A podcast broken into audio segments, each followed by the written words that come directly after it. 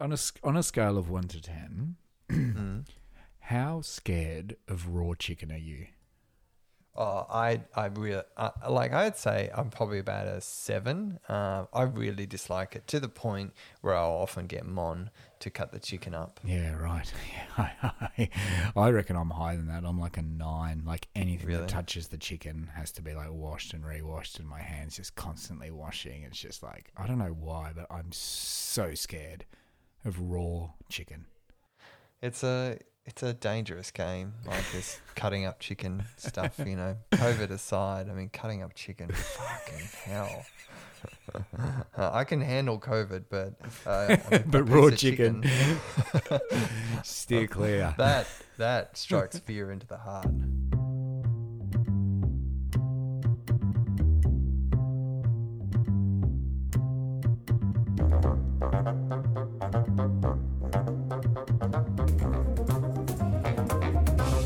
Welcome to Production Brief, a podcast for the advertising production industry. Each episode, we interview members of our industry to hear their views on working during COVID 19. My name is Mark Welker, and with me is Brendan Lee. Hi, how's it going, Mark?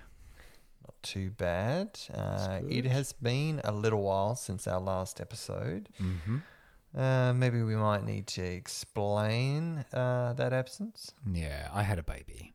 No, I'm not joking. I didn't. Another one, Jesus. ambitious. That I- was I've heard that people that are taking on new projects during COVID nineteen, but uh, yeah, adding another child to it.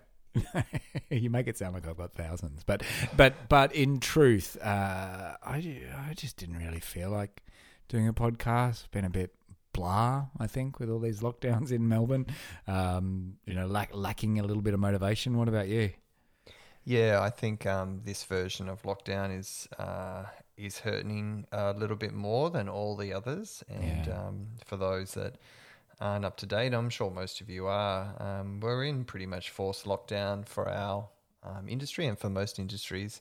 Mm. And um, uh, cases are going down. I think we're recording this um, on what is the day today? The Uh, nineteenth. 17th. The 17th. 17th.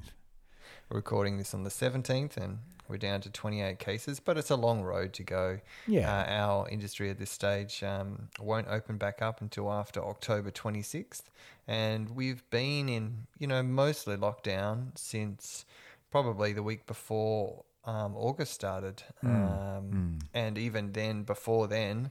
Um, for the month leading up, uh, for most of July, our numbers were high enough that um, most of the work got scared away. Mm, mm, mm. But we're back now. We're back on the mics. We're back doing the podcast. Um, we're back, uh, you know, speaking to interesting people about about how they're working and, and what they're doing. Um, you know, just to keep us all to keep us all going, to keep us all motivated, and, and get ready for when we do return. Yeah. And so today's episode, we thought we would leave our bubble uh, for a moment and chat with uh, Patrick O'Sullivan, uh, also known as the Wandering DP uh, from his popular podcast, um, who resides in sunny WA, where apparently uh, COVID, uh, we're in post COVID mode over there. Yeah, yeah. He said it has hasn't been busier really ever before at the moment over in WA. So so plenty of work happening over there. Lucky for those guys. Um, but but yeah, al- also a really interesting perspective. You know, um, he he. Patrick often travelled for a lot of work. You know, we'd either be in, in Sydney or Melbourne working, um, and as well as as well as doing international work. But with, with COVID, all his travel has had to stop as well. So, really interesting to hear his thoughts on it. But but we don't just talk COVID with him. No, I think you know one of the things we're really interested is um, how his um, sort of dual role as mentor, uh, DP mentor, and deep commercial DP works. Um, what it's like uh, uh, operating as a DP in a place like Perth, and and how that lifestyle sort of plays out. Um, and it's really quite interesting to hear how he balances the the workload. Because you know Wandering DP is up to I think 245 episodes. There's a lot of content on his website. He's a training program, um, and uh, I just wanted to know, you know, how, how does he actually get it all done? Yeah, yeah. I mean, he's he's definitely a very very busy guy, and I've only had the pleasure of working with Patrick on on one job actually that we brought him over for. So I don't know him super well. Um, I didn't actually really know how he started, but really interesting guy as well as being a great cinematographer. Let's hear from Patrick.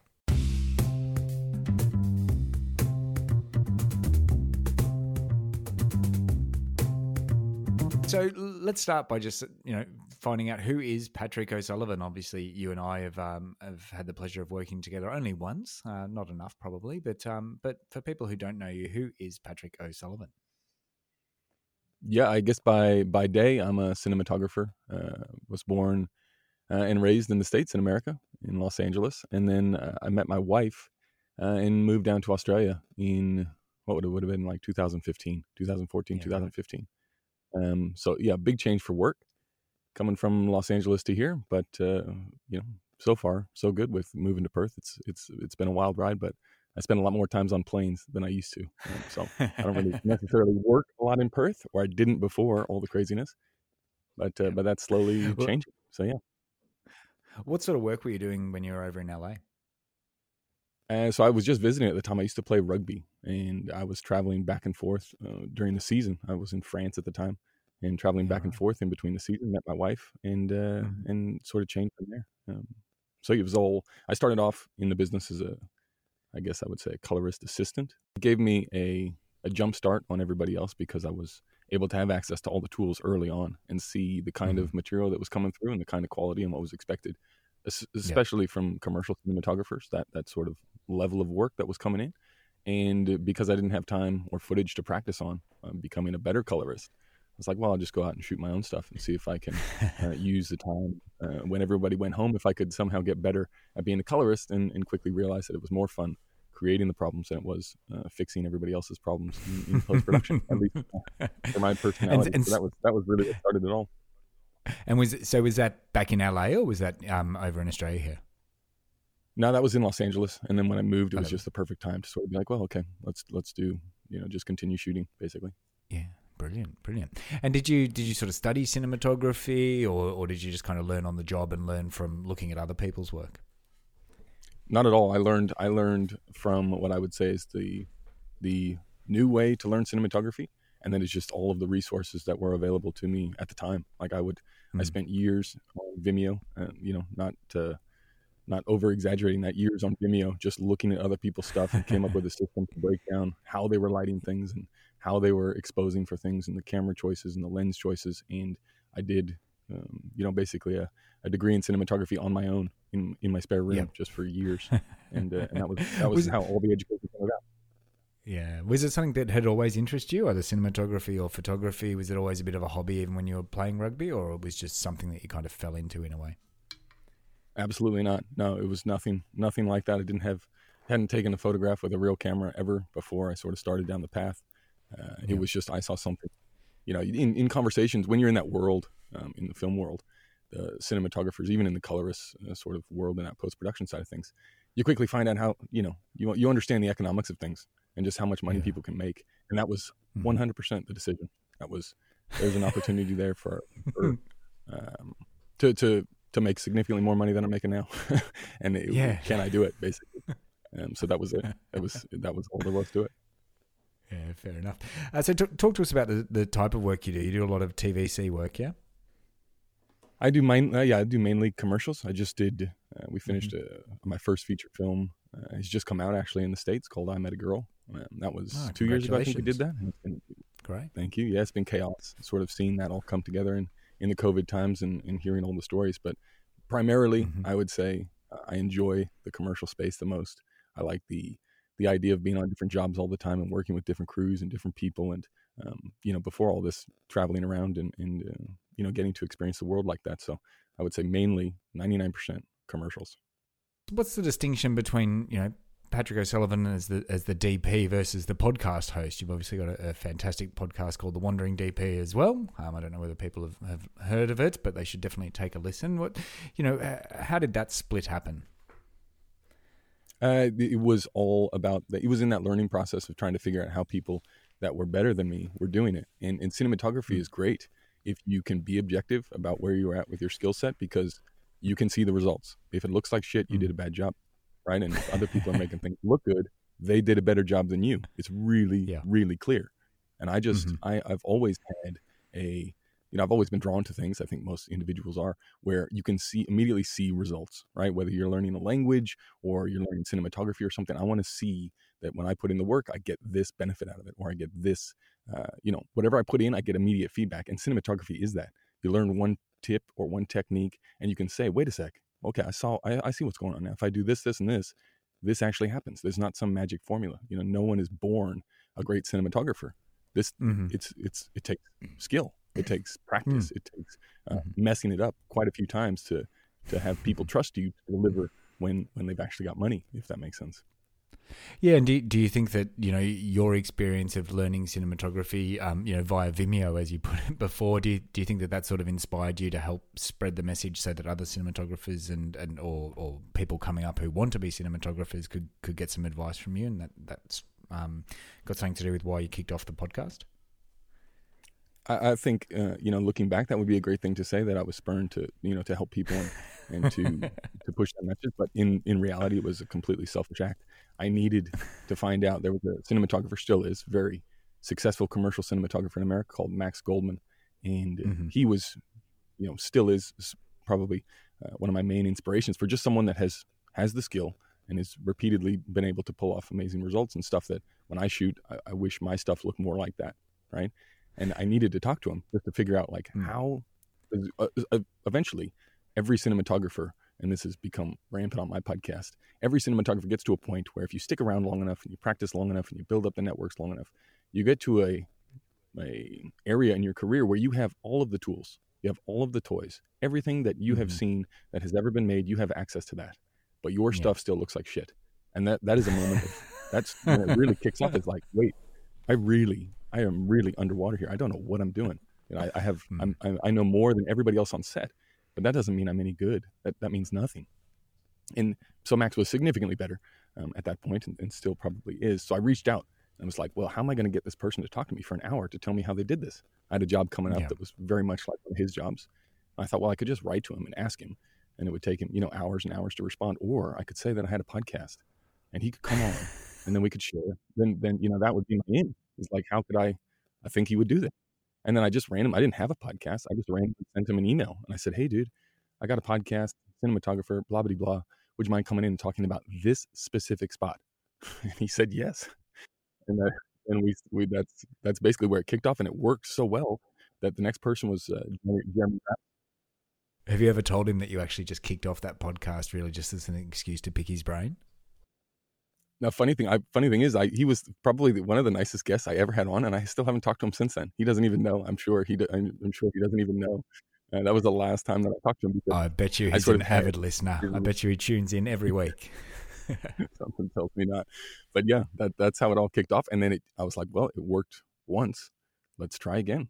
And I just kept kept trying, and, and people kept saying yes. There wasn't really, you know, I was sort of dumb luck. There wasn't any real cinematography podcast at the time that was focused on talking to people long form, uh, and that was I just sort of lucked into it and, and kept going from there. And uh, Patrick, you're up to 245 episodes now, and um, I mean, Wandering DP is is more than a podcast now. Uh, you know, you've got training materials, you produce a lot of content. I mean, I guess the question is, you said that you're a cinematographer by day and uh, a podcast host by night. How long are your nights?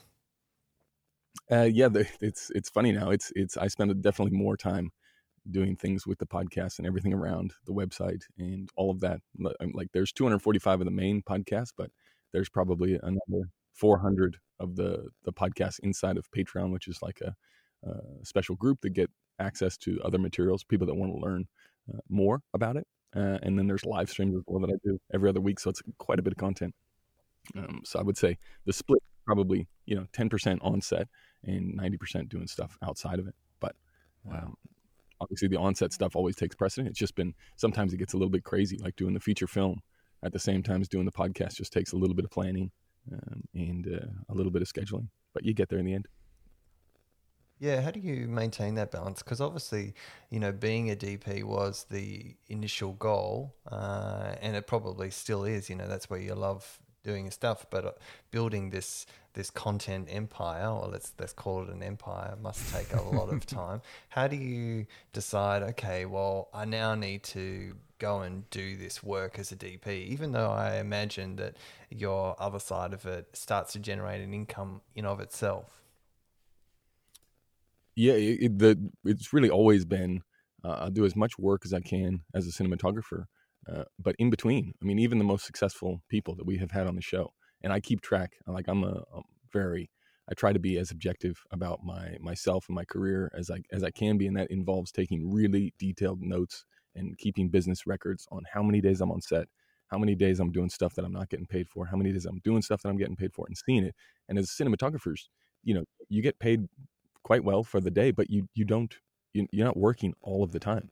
You know, as, especially in commercials, it's not like you're going to be, uh, you know, if you're on set uh, ten days a month or fifteen days a month, that's a that, that's a lot of days to be on set. Uh, so you, you do have it is a career, lucky enough, where where you do have some downtime, um, and it's just I guess it's planning for when it is busy. But when the work is on, I take the work and I, I figure out a way, and I'll do longer days and, and spend nights doing the podcast stuff.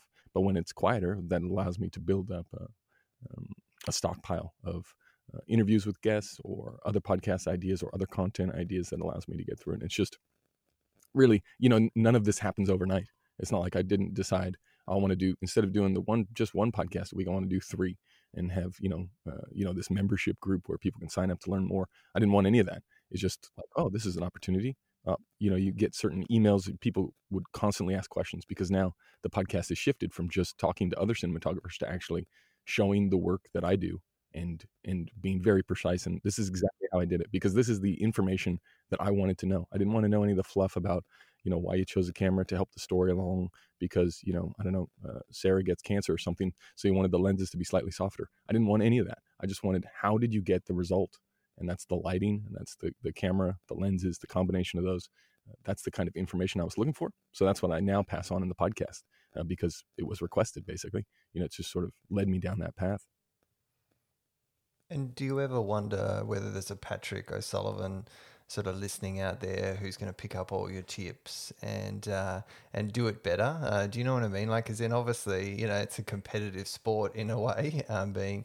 uh, in production, and sometimes some people keep their sort of their how tos quite close to your chest. But you seem quite willing to tell people exactly how they could create the same work as you. Uh, how does that? How, how do you sort of um, sit with that kind of balance?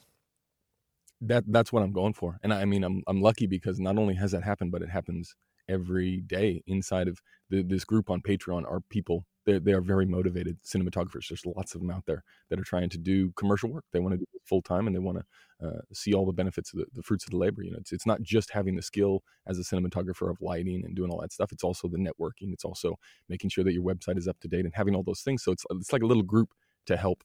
Um, what would it be like? Uh, you know, if you were in venture capital, just getting that little seed group together and just seeing, okay, how big can we make everybody? And there are people in that group who are better than me at cinematography, like this kind of stuff that I like. I see that in the group because we're posting messages and there's feedback and people post their work in there all the time. And they're doing the exact same things that I do, but they do it better.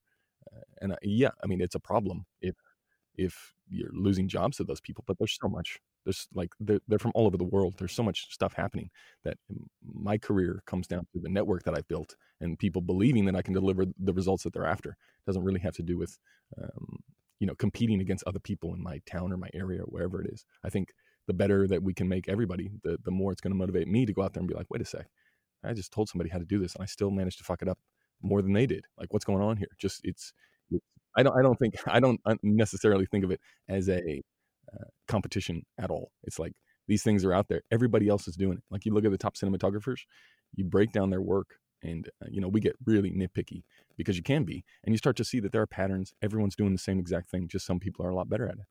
And it's not just knowing what to do, but it's like going through the process on set of okay, uh, when do you identify the problems and how do you fix those problems? And even if you know the problems, you may not have the team or the people or the uh, communication skills to get that problem fixed. So it's not just one thing. Um, but but knowing that and having a firm base in all the technical stuff makes it significantly easier. I would be I would be way better than I am now if this had existed for me. And I think a lot of the, the people that listen to the show hopefully are better than than than if it had not existed, basically. It's interesting what you said before, Patrick, about you know you're not you're not born being a cinematographer. You know it's something you need to practice and you need to learn. Uh, I actually early on in my career wanted to be a cinematographer uh, when I was studying. That's what I thought I wanted to do, and that's where I focused at uni on on being behind the camera and lighting and all of that sort of thing. And I knew all the technical things. I had a really good understanding of everything technical, but I just found that I just didn't have the eye for it. I just wasn't creating beautiful frames. Do you, do you think that you know having the eye for it is something that can be learnt as well, uh, uh, alongside the technical side of it? Absolutely. I mean, I am. I, if if my career is a testament to that, I, I have no eye. I'm a ter- I was terrible at taking photographs. I had no idea what I was doing. But if you sit down, I mean, if you do anything for the amount of time that I looked at nice images, you start to see the patterns. And as soon as you come up with a formula for those patterns, and it makes it sound, and this is what I get all the time from uh, anytime I do other podcasts where I talk about this, which is necessary, not necessarily what I talk about on my podcast, is uh, breaking things down into a formula. It makes it sound gross. It makes it sound like uh, you know you're you're diminishing what other people who consider them, themselves artists to, to be doing. And it's it's not that. It's just you can't fight the fact that there is. If you want to make something look good, I already know I know how you're going to do it, even if you don't want to say you're following the formula. I know it, right? Now I can't do it, but I know what you're doing. Like I, I see the tricks, and you you can tell other people that those tricks aren't being used, but you can't tell me, right? I know. I've seen it enough times. I know that you're, I know that I know what you're doing, and I probably have a nickname for whatever technique that is, right? Some people, it's like if you're really good at boxing, you know it's going to be a jab and a hook and an uppercut. That doesn't mean you can stop it that doesn't mean you can you know you can defend against it. It's just like that's there's only so many tools in the kit.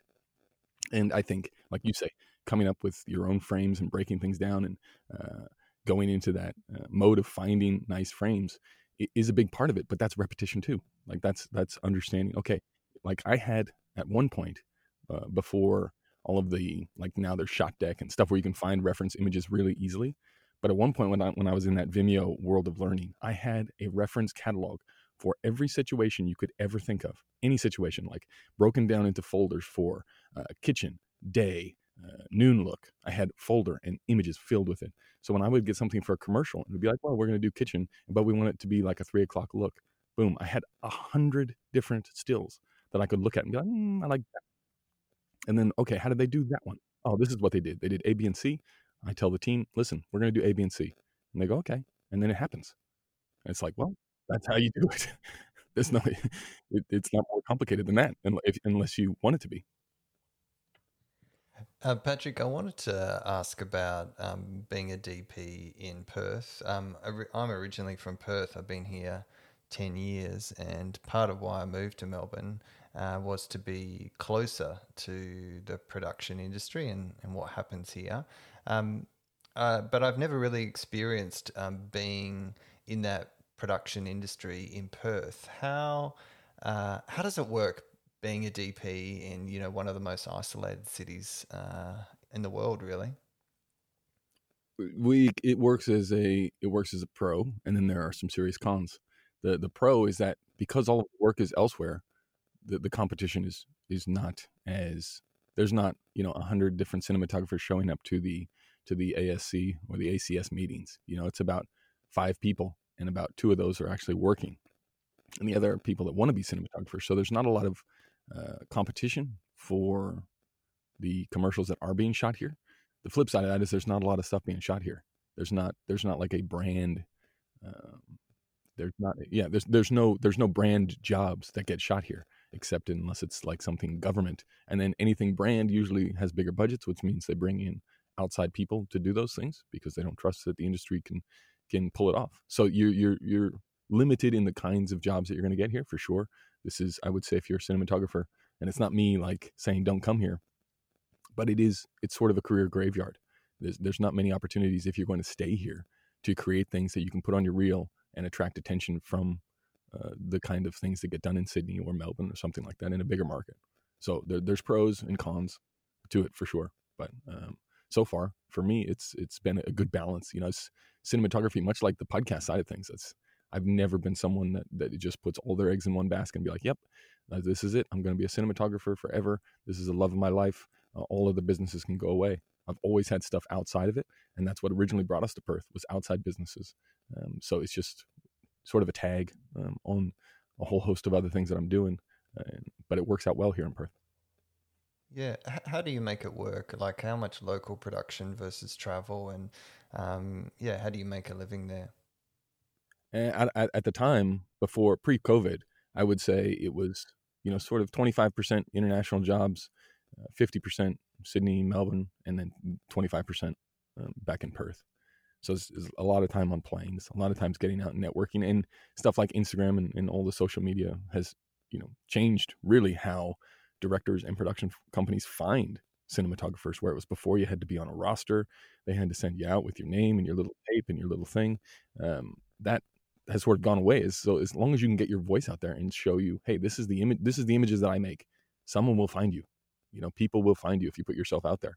So that has it hasn't really limited me in my opportunities abroad living in perth. It just means you know to get to los angeles it, it takes another five hour flight or something like that uh, tacked on to the to the Sydney leg, if you know what I mean. It hasn't really limited me there, but travel does become a huge pain in the ass, and uh, you know, but it's I guess it's worth the trade off for the lifestyle. Yeah, of course. Uh, and I mean, interestingly though, uh, you know, now now that we're in this COVID um, this COVID space, travel is obviously very limited. But um, just in our in our pre-prod chats over email, you said that it hasn't been busier in Perth at the moment. So I imagine that that you know fifty percent interstate, twenty five percent overseas, and twenty five percent locally has has really changed, I guess, to hundred percent locally because you can't travel. Uh, but but has the has the amount of work actually picked up over there?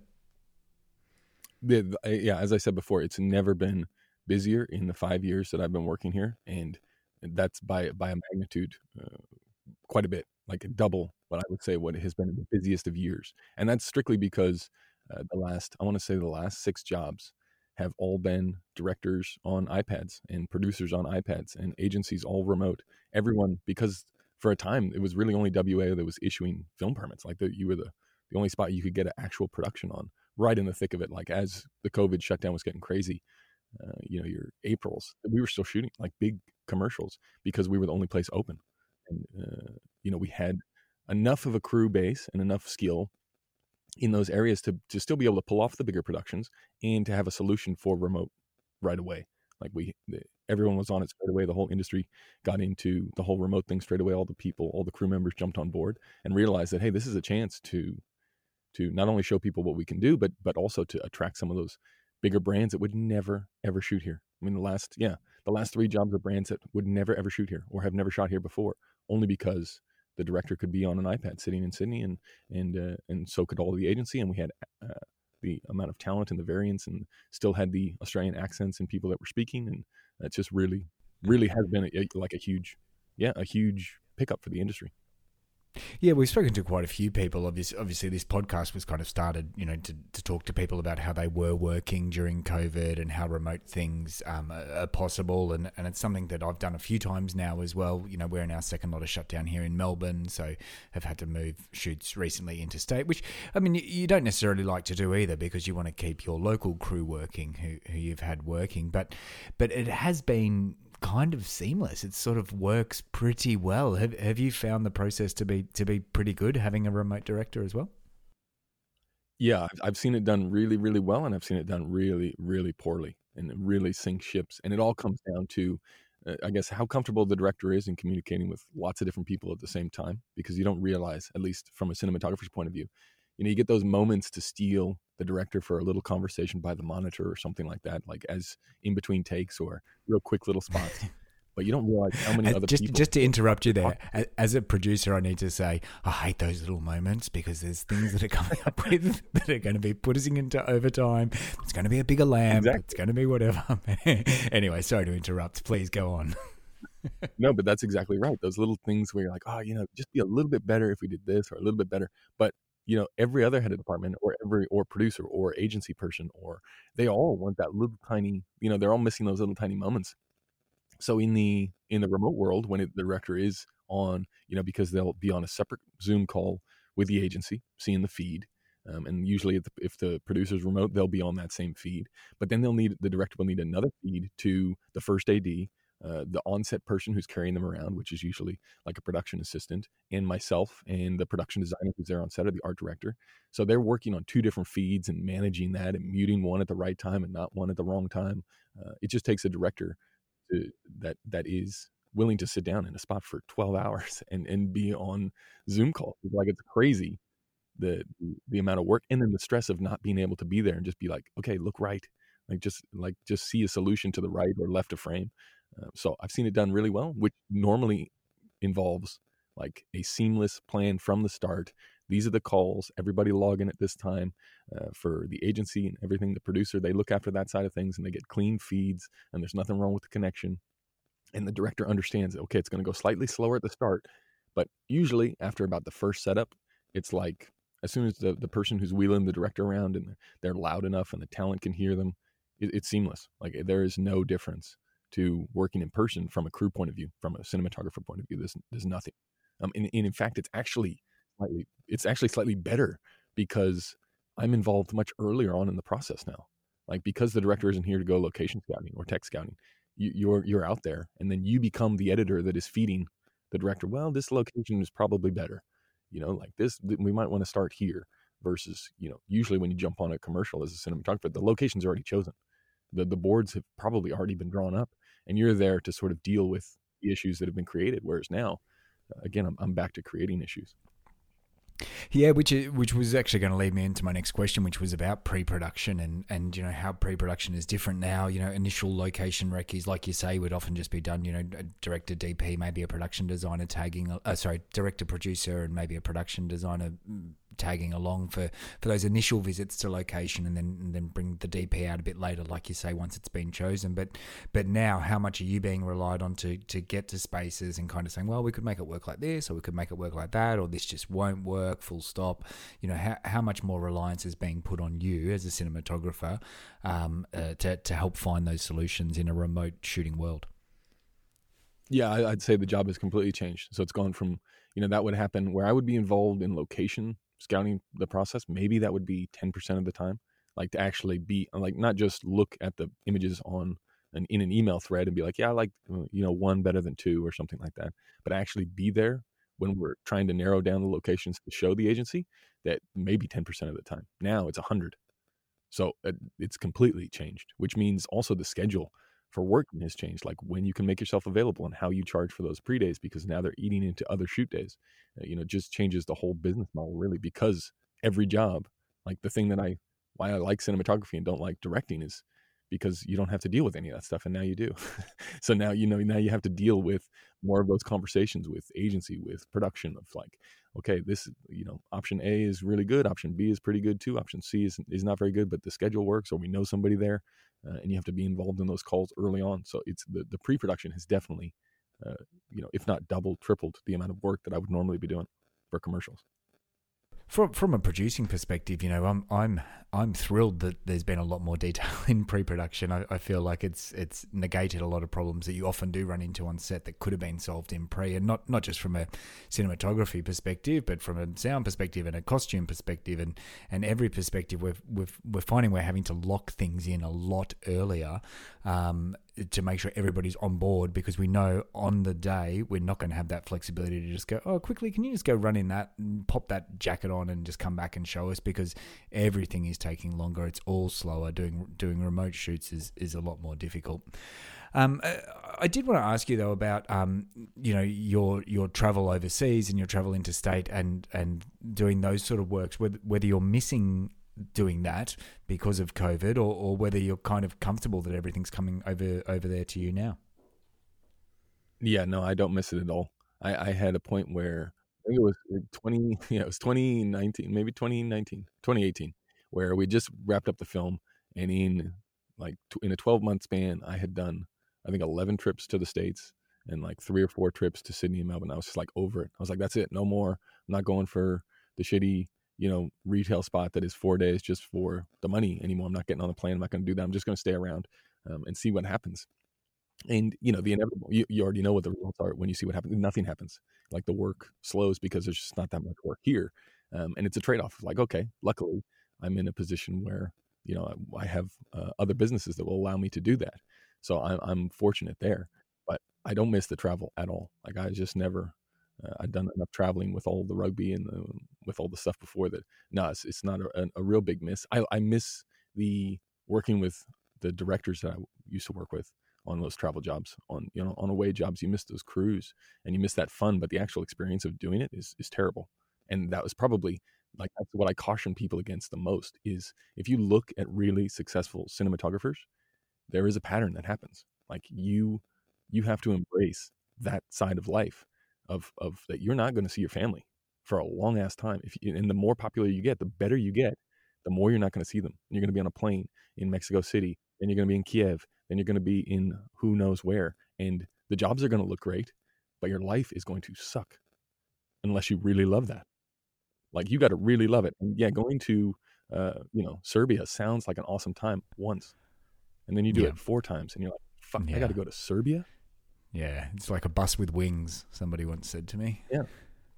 Yeah it's crazy. And, and i mean and but you it's it's hard to tell someone that when they see you know these crazy productions that they want to be a part of and they don't realize the life behind that. But as soon as you get a little taste of it no i'm i'm, I'm very happy where i am here to be doing to be doing this for those international jobs are often quite quick as well. You know, you sort of you, you fly in, you might have a day on the ground, then you shoot something, and then you, you fly out. It's not necessarily the glamorous uh, lifestyle that that people people imagine. No, not not anywhere close. I mean, you're there you fly into a spot, you hang out with the director and the producer and the first AD maybe, and uh, you know you see the hotel and then you see the locations, and then you're on the plane back home again, um, trying to catch up on the days that you missed. So it can be it can be taxing, but that is that is you know, and I think it was really for me after doing the film, being like, well, you know, maybe the film will be different. The film will be that other thing that will help kickstart this next level of the career. Well, I'll, you know, I really want to be the you know the next Roger Deakins or Chivo or something like that. It's I mean, that is it's that's a that's you're not just making a choice about the work that you're doing. That is such a huge, huge sacrifice to to other things. The the what you're the opportunity cost of doing something like that. Like it would be great. I would love, absolutely love to have the Revenant on my reel and have say, yeah, I shot that. If you paid me, I don't know how much money I, it would take me to go to Canada, you know, for fucking two years, two years of my life, of my kid's life. I'm like, oh my god, I don't know if I, I, I, mean, I know I wouldn't do it. And so then it's like, okay, well, if I, if I'm not going to do that, if I'm not going to chase the very pinnacle of the um, arena, what am I doing? Like, what, what am I happy doing? Yeah, and, and, do you ever, do you ever, you know, you're shooting a job overseas, and do you ever think we could have shot this in Perth? There's nothing here that that says that this is Prague. Um, we're in a cafe. Yeah, I mean, I, I definitely do. I don't really. The, the only reason that that wouldn't come up for me, I guess, is because I don't. It's not like we're doing. It's not like those Perth jobs are happening internationally. It just happens to be an international job that I'm on there. But definitely all the time, I'd say, yeah. I mean, I could do this, and and which comes into, which I don't know, you you you guys might um, lead down this path, but looking at how well it's worked remotely for directors and producers and agency and client, uh, the technology is moving so quickly in the cinematography world that that I, I don't foresee a time uh, or a long time being where, where cinematographers are still on set. I just I just don't see it. I, I think I think it will go as well. It will change, um, and and cinematographers won't be there. And I might be I'm you know ten years early, but the writing is on the wall that a cinematographer doesn't have to be there. So who knows? And Patrick, when you say it doesn't have to be there, do you mean because um, everything's uh, done remotely and you have and, and you have you participated in any shoots where you haven't actually been there before yeah i have on on smaller scale stuff not like a full commercial all the way gone through but just seeing what you can see now and the feeds that you can get out of the camera and the amount of pre-production that you can do when you're not there like even getting away from studio stuff like if you look at the like the volume led walls that are happening now um, and play with any of that technology there's no reason a cinematographer has to be there if you're using one of those setups. Like it's just not. It doesn't have to be there. You can put on the goggles. You can be there uh, virtually, and you can direct everything you need to know. Like my my job on set is, uh, you know, I always say it is, I am like the person who says yes, it looks good, or no, it doesn't look good. I'm not like moving the light. I'm not uh, adjusting the the aperture on the lens. There's people to do that. at, at a certain point in commercials in, in any production level. Once you get big enough, you're not really doing anything except saying yes, it looks good, or no, it doesn't look good. And if it doesn't look good, you have to come up with a solution.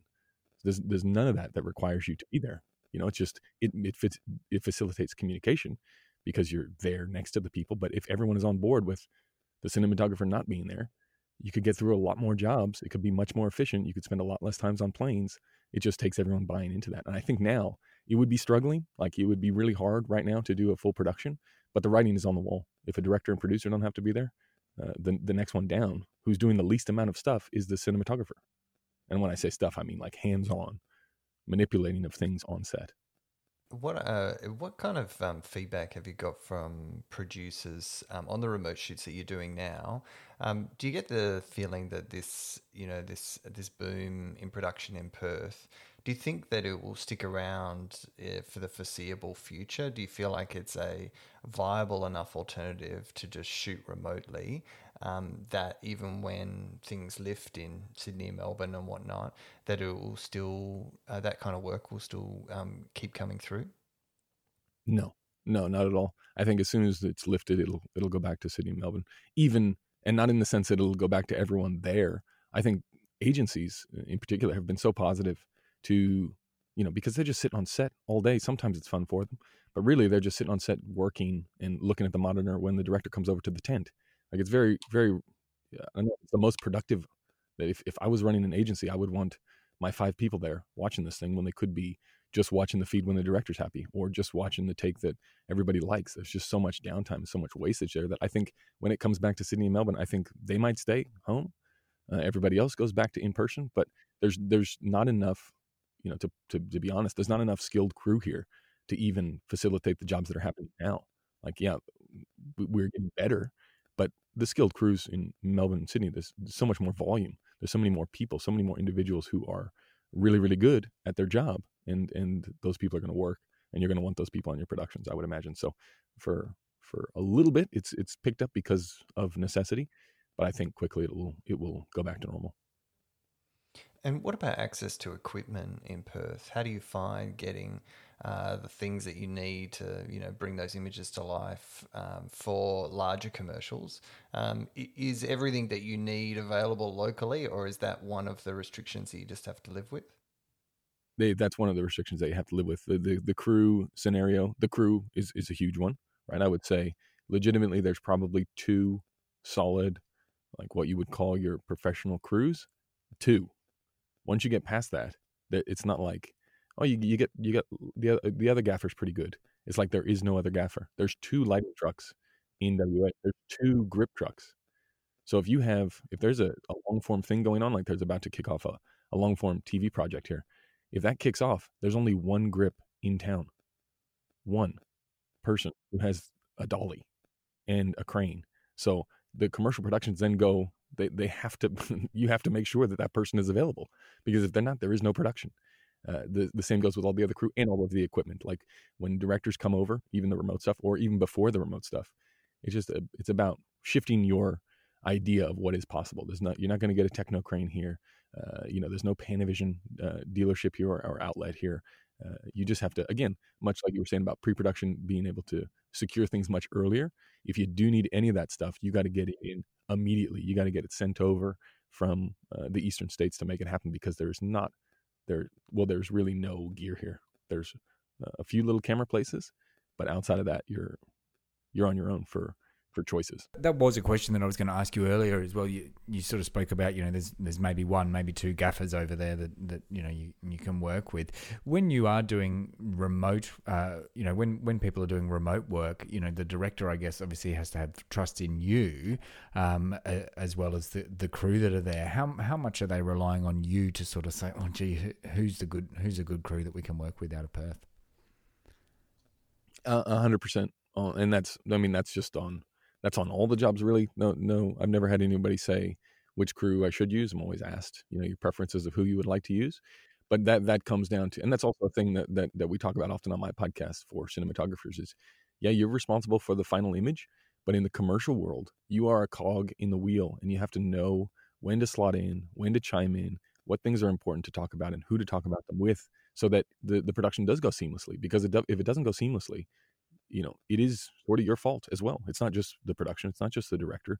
If you choose uh, you know the, the your crew that you put forward that's a representation of the way you like to work and of you. If they fuck it up it's your bad.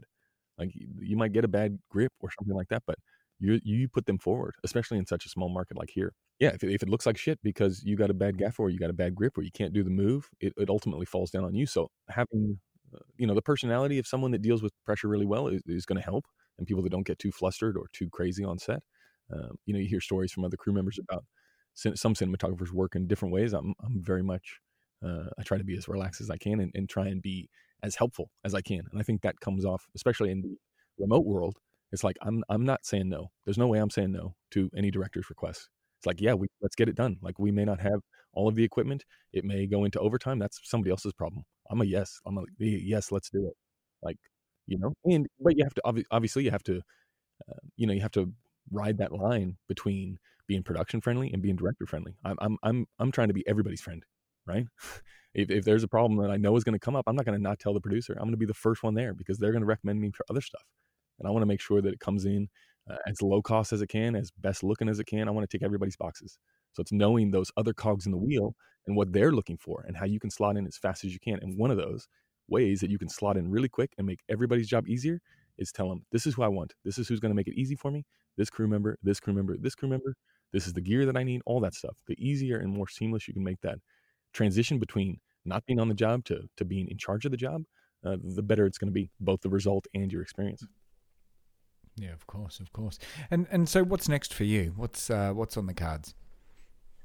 Uh, it's just more commercials from here. Um, you know, October's uh, not fully booked, but but but looking um, better than ever, basically, and just managing the, that time and trying to you know trying to now find out which jobs to jump on and which jobs not to, because it's not just the good jobs. It's not just the the good jobs that are coming. It's all the jobs. Like you don't realize how much little tiny stuff. I've been contacted for, you know, little like uh, I don't know, corporate like headshot videos where I would never do those things. But now people are just desperate because they can't fly anybody in. So it's, you know, also building up the network there, finding people that can do that kind of stuff and, uh, and making it happen. So for me, it's more the same commercials, podcasts, all that stuff.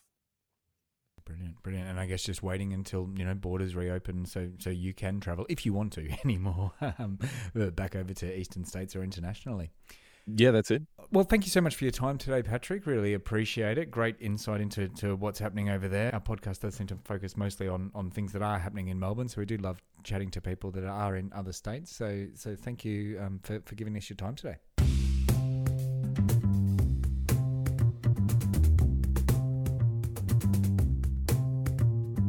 So, Mark, as a native West Australian, where would you rather be now? Back over in Perth or staying here in grey, locked down Melbourne?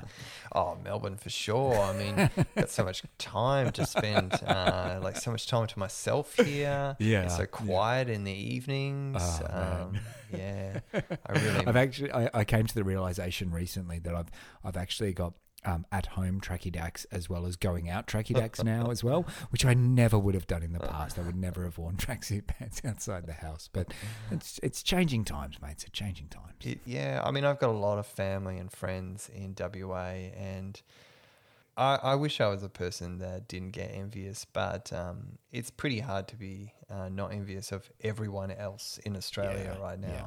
Um, but it was really interesting to hear Patrick talk about that local industry mm, and how yeah. uh, how it works. You know where its benefits are, where its shortcomings are, mm-hmm. and the mm-hmm. way that he has made a living. But I think one of the great yeah benefits of being in Melbourne is being able to really truly invest in one direction, um, mm-hmm. um, if that's where your passion is. Um, yeah. Um, I think that I would lose that if I um, ever went back to Perth. I, I, it's always on my mind because I have a lot of family there, um, yeah. but it's not something that I've found a solution to yet. And how how about the idea of remote shooting in Perth? I mean, I, I uh, I've had to send a couple of jobs away, but I, I just kind of default to Sydney um, because I, I know and work with crew there as well. Um, but hadn't ever really considered Perth as an option. But um, but maybe it is a good option. Um, weather wise, it's you know super consistent. Yeah. Well, look, we hope you got something out of today's episode. Um, and, and if you did, please subscribe via our website, productionbrief.com, so we can let you know when new episodes come out. Um, or you can, of course, subscribe via your favorite podcast platforms. And if you found something useful in this episode or any others that we've put out, we'd love if you could just mention it to one other person. It really does help us get the word out there. Otherwise, uh, stay tuned for our next episode, which we promise will be sooner than the last.